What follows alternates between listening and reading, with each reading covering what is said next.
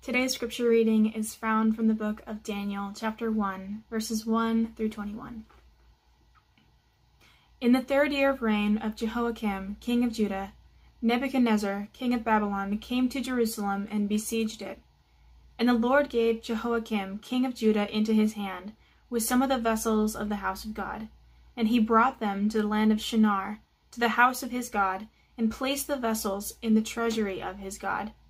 Then the king commanded Ashpenaz, his chief eunuch, to bring some of the people of Israel, both of the royal family and of the nobility, youths without blemish, of good appearance and skilful in all wisdom, endowed with knowledge, understanding, learning, and competent to stand in the king's palace, and to teach them the literature and the language of the Chaldeans. The king assigned them a daily portion of food that the king ate, and of the wine that he drank they were to be educated for three years, and at the end of the time they were to stand before the king. Among these were Daniel, Hananiah, Mishael, and Azariah of the tribe of Judah. And the chief of the eunuchs gave them names. Daniel he called Belteshazzar, Hananiah he called Shadrach, and Mishael he called Meshach, and Azariah he called Abednego. But Daniel resolved that he would not defile himself with the king's food, or with the wine that he drank. Therefore he asked the chief of the eunuchs to allow him to not defile himself. And God gave Daniel favor and compassion in the sight of the chief of the eunuchs. And the chief of the eunuchs said to Daniel, I fear my lord the king, who assigned your food and your drink. For why should he see that you were in worse condition than the youths who are of your own age? So would you endanger my head with the king? Then Daniel said to the steward, from whom the chief of the eunuchs had assigned over Daniel, Hananiah, Mishael, and Azariah. Test your servants for ten days. Let us be given vegetables to eat and water to drink. Then let our appearance and the appearance of the youths who eat the king's food be observed by you, and deal with your servants according to what you see. So he listened to them in this manner, and tested them for ten days. At the end of the ten days it was seen that they were better in appearance and fatter in flesh than all the youths who ate the king's food. So the steward took away their food and wine they were to drink, and gave them vegetables. As for these four youths, God gave them learning and skill in all literature and wisdom, and Daniel had understanding in all visions and dreams. At the end of the time, when the king had commanded that they should be brought in, the chief of the eunuchs brought them in before Nebuchadnezzar. And the king spoke with them, and among all of them none was found like Daniel, Hananiah, Mishael, and Azariah. Therefore they stood before the king. And in every matter of wisdom and understanding about which the king inquired of them, he found them ten times better than all the magicians and enchanters that were in all his kingdom. And Daniel was there until the first year of King Cyrus. The word of the Lord. This morning, we start a brand new series on the book of Daniel. This is our series for the fall. It'll be entitled Faithful in Exile. Now, usually in the fall, we focus on something that will provide us with a sense of direction and vision as a church. As I was thinking and praying this summer about where we could focus, I could think of no other book that fit our needs, that fit our challenges than the book of Daniel. I want to go ahead and give you my summary of the message of the book of Daniel here up front. And I'll put that up on a slide. Here's the main message of the book of Daniel it's this Even when it doesn't seem like it, God is in control and He will give us the strength to be faithful even in times of crisis, even when it doesn't seem like it, even in a pandemic, even in a pandemic that stretches on, that reaches from every corner of the globe, even in an election year with so much division, even if candidate X wins in November, even if candidate Y wins in November, even as we lament injustice, its long history, and its continued impact in our country. Even when church as normal seems like a distant memory, even when life is normal. Seems like we can barely remember it. Even then, God is in control, Daniel says, and he will give us the strength to remain faithful in times of crisis. If you're not a Christian and you're listening, so glad that you're listening in to these messages. The book of Daniel will give you reasons for faith, reasons to believe in times of crisis. And I hope to show you that as we go. Let's begin by looking here at the story of Daniel in verse 1. It begins like this it begins where the book of the Kings left off. The history of Israel is recorded in the book of Kings, and Daniel really picks up right after that book ends. In the Hebrew order of, of the canon, the, the organization of the books according to the Hebrew order, Daniel is actually not found in the prophets, but instead is found in the history. Here we find the story beginning at the darkest and lowest point in the history of Israel, in a time of great crisis. Here it says in verse 1 that King Nebuchadnezzar, the king of Babylon, came and conquered Judah and Jerusalem completely and totally and he carried off some of the people back to Babylon and into exile. Daniel was one of the first of the Jewish people to go into exile. And we need to understand what exile meant for Daniel, for a believer at this time, to see the relevance of the book for us. In addition to living in a culture, being taken to a culture that didn't share his beliefs or practices, even more specifically, being in exile for Daniel meant these three things. Now listen to these. It meant the loss of normal worship. They no longer had their normal spiritual practices and rhythms. Look at verse 2. It says there was no more temple, it was destroyed. No more priesthood and sacrifice then. No more festivals to go to in Jerusalem. All the normal structure for worshiping God was gone for Daniel and these exiles. Spiritually, disorienting in a major way. The loss of normal worship, and secondly, it meant a crisis of faith. Every believer in the time of Daniel experienced a crisis of faith at some level. Things that happen in their lives and in the world that they never could have imagined God allowing to happen. It's all here in the first three verses. Their, their king was defeated, he was humiliated. The city, the very center of, of Israel, Jerusalem, was conquered, the temple was gone, the leaders were carried away, all gone. The people were subjugated, they were colonized. It was like going back to Egypt all over again, and they were thinking, Where is God?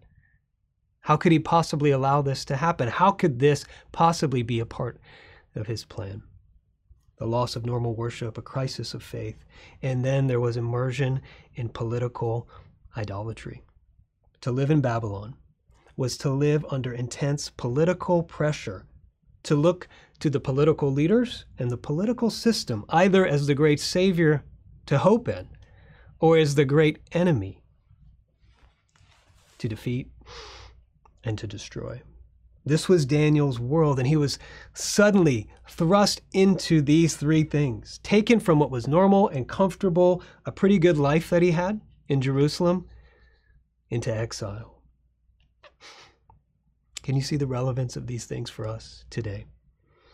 The loss of normal worship? Check. Crisis of faith at some level? Check. Political idolatry, being immersed in that? Check. And Daniel shows us the way when all these things are happening to be faithful, even in the midst of exile and crisis in the book of 1 Peter in the New Testament, Peter, the leader of the early church, he writes to new Christians and he calls them and he tells them that they are exiles, that no matter what place they live in, that no matter when they were living, they were exiles in this present world, that no matter what, they would not fully be home. And it carries tr- true for us. No matter where we live, what nation and culture, no matter when we live, in a time of crisis or suffering or relative calm, we are exiles. We are not home. And when we're going through crisis, this experience of living in exile feels all the more real to us. So many of us are feeling like, Am I even home? What is going on when all that we considered normal has been lost or disrupted? In times of crisis, it's all the more important that we remember, in order that we don't lose our faith or lose our witness. How is it that we can be faithful in exile as exiles? And Daniel is going to show us. This morning, we're going to look at chapter 1. We're going to look at three things that chapter 1 shows us about life in exile, about being faithful in exile. First, the temptations in exile. Secondly, the truth we need in exile. And finally, we'll look at how we can triumph even in exile. So, first, the temptations we face. To show us how to be faithful in exile, the book of Daniel begins by describing the temptations the believer will face in exile. So we will be ready for them and able to identify them when they come. There are two main temptations that Daniel and his friends faced the temptation to assimilate on the one hand, and the temptation to withdraw on the other hand. The temptation to assimilate. This is the one that's more obvious from the story. Look at verse 3. There we see that in order to fully conquer the Israelite people, Nebuchadnezzar had a very specific strategy. And verses 4 and 5 unpack what that is. He took the best, he took the brightest of Israel, and he put them in a three year training program to Babylonize them, which means to fully assimilate them into the beliefs and the practices and the ways of Babylon, right? Babylonian belief and culture. The idea behind this is if he assimilates the leaders and the influencers, the rest of the people will soon follow, and he will have fully conquered this nation and this people. So the pressure on Daniel and his friends to assimilate, to either lose their faith or to hide their faith, was great. It was so intense. Daniel was given the opportunity, as we see here, to live a very comfortable and successful Babylonian life.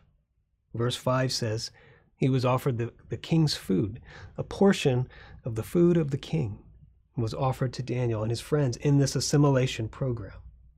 This assimilation process went so far as to renaming them, naming them after the Babylonian gods. Now, what we see here is that in any culture, the temptation to assimilate is great. It's strong and it's powerful. There is a temptation to hide our identity and our beliefs if they're not shared by the wider culture if they won't lead us to success and greater comfort. There's temptation to fit in, to enjoy acceptance and the comfort that assimilation gives. But in verse 8, we see that Daniel resisted the temptation to assimilate. It says, But Daniel resolved that he would not defile himself with the king's food or wine. Now, many scholars see this as Daniel's way to maintain the Jewish dietary laws, and that could be going on here, could be part of the reason. But the thing is, wine wasn't forbidden in the Jewish law. So it may be better to see this as a statement of allegiance, a way to show for Daniel and his friends that they depended not on the king and his food and his comfort, but that they, they depended on God. So that Nebuchadnezzar wouldn't get credit for the success that they had or their health, but God would. This meant they had to sacrifice that good food. This meant standing out. But this was the way. They resisted the temptation to assimilate. There are many ways that we can apply this today. I'm going to pick one. It's just one that doesn't have much controversy attached to it. I say that tongue in cheek because I want to talk about the great temptation we are facing of political assimilation. In our country, the political divisions are maybe stronger and more intense than ever. The temptation to pick a side is great and strong. The potential to align our faith with one side or the other is great and strong. If we do not resolve not to defile ourselves, to use the language of Daniel, we will get swept into it. How do we know? If we're struggling, if we're um, prone to the temptation of political assimilation? Well, we know we are politically assimilated if we are predictable, if we predictably always align with one side or predictably always align with the other and go down the checklist. If we only get our news and information from one side, if we're unable to discern, like Daniel, what we can accept and what we must reject from both perspectives. I want to share a slide. Here's what we learn from Daniel. Daniel's greatest contribution to Babylonian politics, we'll see this throughout the book, came from his ability to remain distinct from Babylon. In other words, not to assimilate. And so it is with us, Christian friends, for far too long in our country. Please hear this. The unity and the witness of the church has been compromised because of our political assimilation, both to the right and to the left. Our current experience of exile right now offers us a chance to be extracted out of this, to rediscover faithfulness to our King, Jesus, and his kingdom first. We'll say more about that in the weeks to come. But there's another temptation here. If the temptation and the pull to assimilate is so strong, what's the solution? Often Christians throughout history and in many cultures have thought the solution, the best solution, is to withdraw, to separate, and to avoid all of that in order to keep the faith, to stay out of the evils and the temptations of the world and the culture and all the corruption that can come with politics. But that's not what we see here, is it? Daniel and his friends were the best students in their training program. They knew more about Babylon than their fellow Babylonians did. You know what they studied? They studied Babylonian literature and language, but we see later on in verse 20, they actually studied enchantments and magic. Things that would shock the pious and faithful Israelite. Now, to understand, we need to understand this. to, to study something, to know it well, is not the same thing as embracing it wholesale. Neither did they reject what they learned wholesale because it was just Babylonian and so it was all wrong. No, they discerned a different way. To be faithful, we need to know what people believe and why. Respectfully, not to think because we read one blog post or one article that we can refute a position or repost it, and we need to stop all that. The answer to the temptation to assimilate is not to separate from the culture. We see here from, from Daniel. They took a deep dive into the culture to understand it from the inside. And even, this is true, for politics. Daniel and his friends were the best government officials in Babylon, and that's mind blowing to the Jewish reader of the time. It was shocking to the religious purists. Babylon in Scripture is the code name for the world system and organization that is aligned against God and his purposes. So, what are Daniel and his friends doing here at the top of Babylonian governmental structure? Let me show you in a slide what's even more shocking about this. Here's what's going on. Being in Babylon was actually the cause of a stronger and more resilient faith for Daniel, Mishael, Hananiah, and Azariah. Do you see that? Being in Babylon was actually the cause of a stronger and more resilient faith for Daniel, Mishael, Hananiah, and Azariah, his friends. Now, here's a bit of the context. When they were back in Babylon, or when they were back in Judah, rather, when they were comfortable in living in their homeland, when they took the temple for granted, the sacrifices and the priesthood was there, the prophets were prophesy, prophesying around them. The king, at least he professed faith publicly. Uh, he acknowledged God in the Bible. When there was no crisis of exile happening, here's the thing there is no evidence of a vibrant, firm faith among the royalty and the nobility of Judah, which is where these four guys came from. In fact, there is all the evidence in the world in Jeremiah and Ezekiel, the two prophets, to tell us that there was a lack of genuine faith across the board. Now, hear this. What this means is that the crisis of exile was part of what created the faith of Daniel and his friends. God used the experience of exile to renew and refine his faith. And as we will see, the exile was also a part of what God wanted to do outside of the land of Israel, outside of his people, to bring the message of his grace and redemption even into Babylon. So withdrawal may guard against the temptation to assimilate, but it fails on two fronts. It doesn't guard faith, actually. It doesn't produce faith. It actually only produces a weak and untested faith. And in an effort to keep orthodoxy and purity, you end up losing the purpose and the mission God has given to his people to bless the world. So, to close on this first point, here, here's the test. Let me just drive it home like this. To speak to my Christian friends, the faithful Christian, you'll know them because of this. They will seem like a compromiser to the conservative traditionalist, and they will seem like a religious extremist to the progressive at the same time. This chapter is incredibly important for Christians to identify the temptations we face now, to assimilate or withdraw.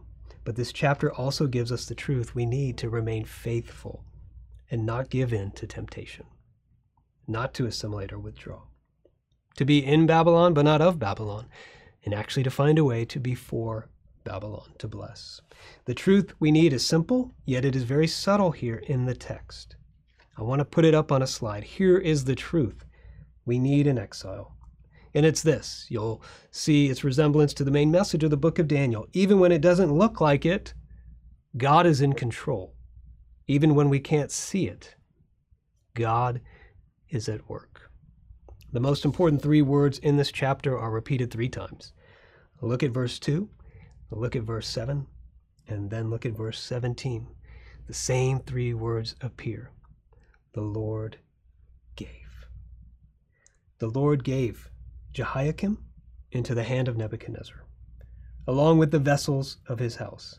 The Lord gave Daniel, it says, favor and compassion with his bosses. The Lord gave Daniel and his friends learning and skill and wisdom. In the exile, in the temptation to eat the king's food, in their training program, God was in control and was at work in all of it. That is what the book of Daniel tells us. That's the truth we need in exile. If there was any time in the Bible where it seemed like God was no longer in control and he was not at work, it was at this time, the exile. How could God be at work when the temple was gone? The vessels were carried away from his house.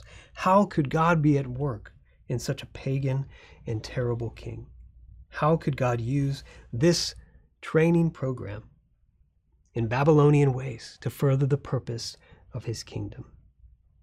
Though it appeared that Daniel and his friends were in the hands of Nebuchadnezzar in Babylon. In fact, all the time, chapter 1 says they were in the hands of God. And that Nebuchadnezzar and all the world were in the hands of God. And he was still at work. Friends, I know it's really hard to believe this at this time. In a pandemic, in the crisis that it has brought into our lives and into our cities and communities, in all the political fears and all the tensions that are out there and all the anxieties we have about who is in power, who might be in power, and now all the fires that we're experiencing all around us in our state. You're telling me God is in control and God is at work? Daniel says yes. God tells us that He is in control, but He doesn't always tell us how He is at work. In fact, He tells us that if He tried to tell us, we wouldn't even believe Him. The prophet Habakkuk speaks to the same time period, the time of the Babylonian exile, in its first days. He was given a prophecy that this was about to happen. And in chapter 1, as Habakkuk is seeing this unfold before his eyes, here's what God says to the prophet He says, Look at the nations and observe. Be utterly astounded, for I am doing something in your days that you will not believe when you hear about it. Look I am raising up the Babylonians. And this Habakkuk didn't understand. He was utterly astounded. Now, when we experience, like the exiles of Judah, the loss of normal worship, crises of faith, political idolatry, it is not easy to understand how God is in control and at work. It seems utterly astounding that He could be, but the truth that Daniel gives us is that He is. I found this uh, this this hymn. It's actually a, a, more recent hymn called "God of the Ages," and there's a line here. It's a, it's really a prayer to help get this truth into our hearts, because though it doesn't seem like God is at work, that He is still sovereign and in control. He is, and subtly the book of Daniel tells us, behind the scenes often, God is at work. Let me let me um, read this. You could make this your prayer. This is how this truth can get inside of us. Uh, the, the stanza says, God of this morning, gladly your children worship before you, trustingly bow. Teach us to know you always among us, quietly sovereign, Lord of our now. Those last two phrases are so powerful. God is often quietly sovereign. He doesn't bring his sovereignty by force to smash the world into conformity, into obedience and yet he is always what whatever our now is he is the lord of our now. He was the lord of daniel's now. He is the lord of our now. The temptations we face in exile daniel shows us. The truth we need in exile that god is still in control. And there is a triumph we can have when we hold to and believe in this truth. That's my final point at this time, when a king and nation were, were defeated and decimated by another king and nation, it meant more than just a, a national victory. It meant a divine victory. It meant that the nation's gods were victorious over the other nation's gods. That's why the vessels weren't destroyed by Nebuchadnezzar. Instead, he took them with him into Babylon. It looks like a minor detail, but it's not. What he was doing is putting them up in his trophy room another nation conquered, another victory for me and my God, another championship, another win. Now, when it doesn't seem like it, when we can't see it, and everything we can see and everything we do feel seems to point to God not being in control, that God doesn't seem like He is winning, not at work, that He is actually losing, when it looks like our faith just needs to be put on the trophy shelf of COVID or political chaos or the internal crises we're feeling. That our faith seems like a relic, that it isn't real, that it isn't powerful enough. Whatever it might be, what can we do to keep believing and to hold to faith? Is there a way to triumph? Daniel says there is. The answer is actually hidden in the little verse at the very end of chapter 1. Verse 1 21. Let me read that verse. It says, And Daniel was there until the first year of King Cyrus. The answer is hidden there. That's how we can triumph. What is this saying? Cyrus is the name of the Persian king who took down the Babylonian Empire 70 years after Daniel showed up in Babylon and he is the king who allowed the Jewish people to begin to return home from exile and rebuild the temple.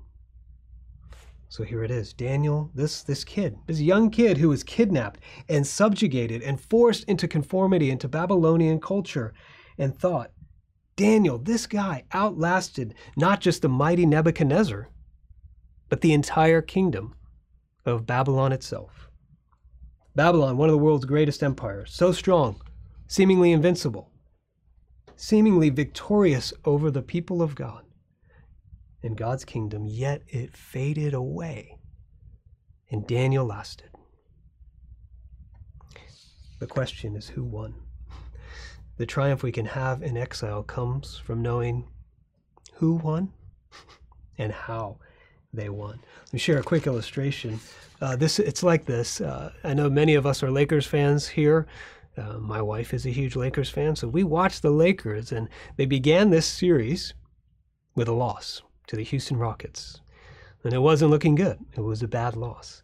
And now, can you imagine when a team beats another team in a, in a playoff series, playoff basketball, and they celebrate that game one victory. Yeah, we did it. This is amazing.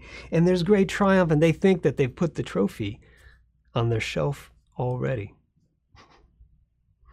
Well, the Lakers have come back and won three straight, and it looks like a fourth victory is imminent. The point is, you can't celebrate one victory because the series isn't over in this little verse, the triumph of Daniel in 121 points us to the greater triumph of Jesus Christ.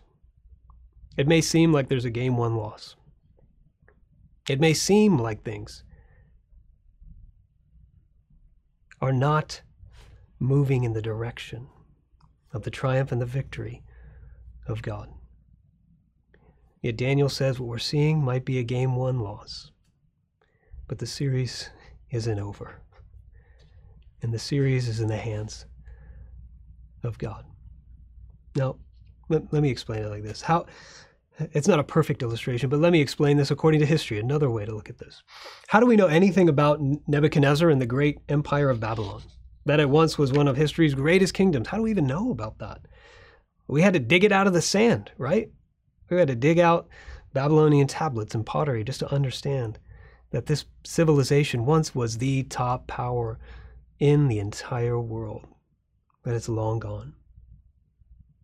And no one today is a loyal follower of Nebuchadnezzar or the Babylonians.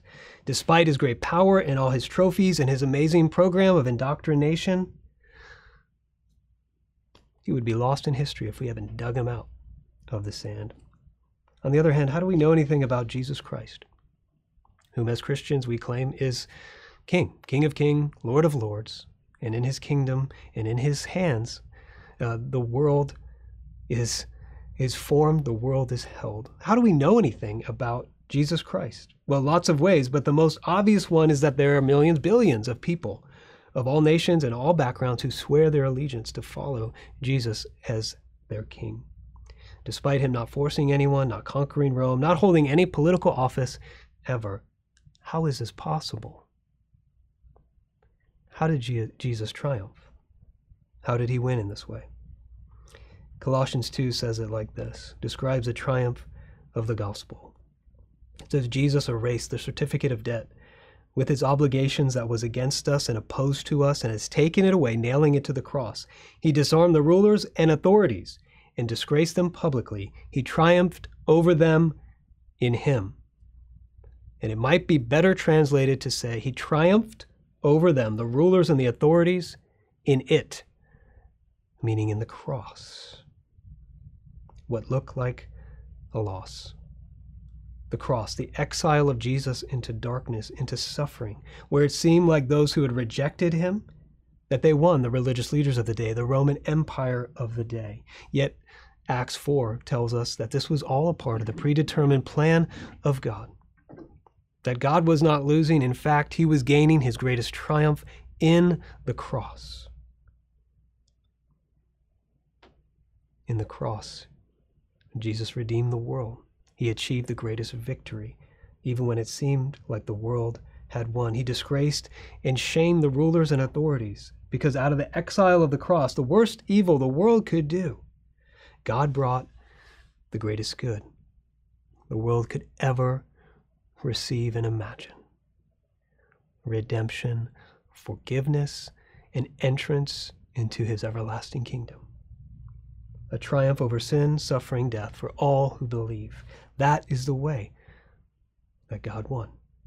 And the kingdoms and the nations of this world will come and go Babylon, Greek, uh, Greece, Rome, Persia, and even the kingdoms that exist now, even the leaders that exist now.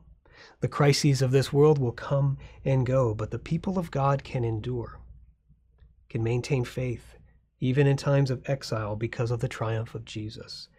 It doesn't take away all the hurt and the pain and the tears and the suffering and the internal difficulties and the external difficulties. And it doesn't take away the temptations of exile now, but it is the way we can triumph now. And it is even in difficulty and suffering, the way that we can display that triumph to the world. Paul said in 2 Corinthians chapter 2, Thanks be to God. And Paul was suffering at this time. He was in a time of difficulty. He said, Thanks be to God who always leads us in Christ's triumphal procession and through us spreads the aroma of the knowledge of him in every place. How we hold on to faith in his triumph until the exile is over, and how we spread his triumph to others is by following in the triumphal victory of our Savior Jesus. One final thought on that. You know, if we know who wins and how he wins, if this is how Jesus gains the victory through suffering love, if this is how Jesus gains the victory as a servant who looks like he's losing yet he's winning, if this is how Jesus gains the victory, not through force and might, but through meekness and gentleness, it means this is how today, this is how today we move forward and display the victory of Jesus to others, even as we go through this exile, this crisis. Daniel, it says, determined, right? In verse 8, he said in his heart with strong conviction he would not defile himself with the king's food or the, or the wine he drank. This was firm conviction. And he held to it strongly. But it wasn't just what he did in terms of his firm conviction not to assimilate, it was how he did it. There is a right way to do the right thing. We learn from Daniel. Daniel shows us as he shared this conviction with his boss, and as he came up with uh, a strategy, a way to share with his boss and then the guards that were watching over him, he said, "Here's what here's what I want to do." And what you see from that is that both of them wanted to say yes to Daniel. How could that be? These Babylonian officials, why did they want to say, "Yeah, Daniel, let's do this experiment. We'll give you only vegetables and we'll see how it goes for 10 days." Clearly, Daniel had won them over by his gentleness and his respect. You know, it's possible, Daniel shows us, to be absolutely firm in our convictions and belief and not have hard edges, but to be gentle, to hold those convictions with respect um, amongst a world and a culture that may disagree with us. Contrary to so much of what we see, often from Christians, it is not only possible to have firm convictions and soft edges, it is commanded in Scripture. It is essential in exile. I want you to consider that, friends. But as we begin the book of Daniel, here is the message. We trust in the triumph of Jesus, not only to hold on to our faith when it seems like everything around us is in crisis, but even in that we can spread the aroma of Jesus to those who need hope in exile. This is the good news that God has not forgotten us, that God is at work even when it doesn't appear so, and even when it seems like He is losing. In fact, He is gaining a greater victory in us and through us. Let's pray that He would do that even now. Pray with me, friends. Father, we thank you for this book that we're about to study this fall. We thank you for this chapter and we pray. And I pray the ways that we are tempted right now, whether it is to just withdraw and give up or it's to assimilate and we don't even realize it, would you convict us and keep us from those temptations and remind us of the great truth that you are in control? It's hard for us to see that now, but I pray you would remind us through the truth and the power of the gospel that even, Lord, when it seems like you're absent and not working, when it seems dark and it seems like you're distant, that you are present and at work. Would you remind us of that? Would you plant it deep in our hearts so that not only would we remain faithful, but we would be able to display and witness to the faith in a way that we hold firm to what you've called us to hold firm to, but we are gentle, winsome, and gracious to those who need to know that there is a God above, there is grace beyond all the struggle that we experience. We pray all this in the powerful name of Jesus. Amen.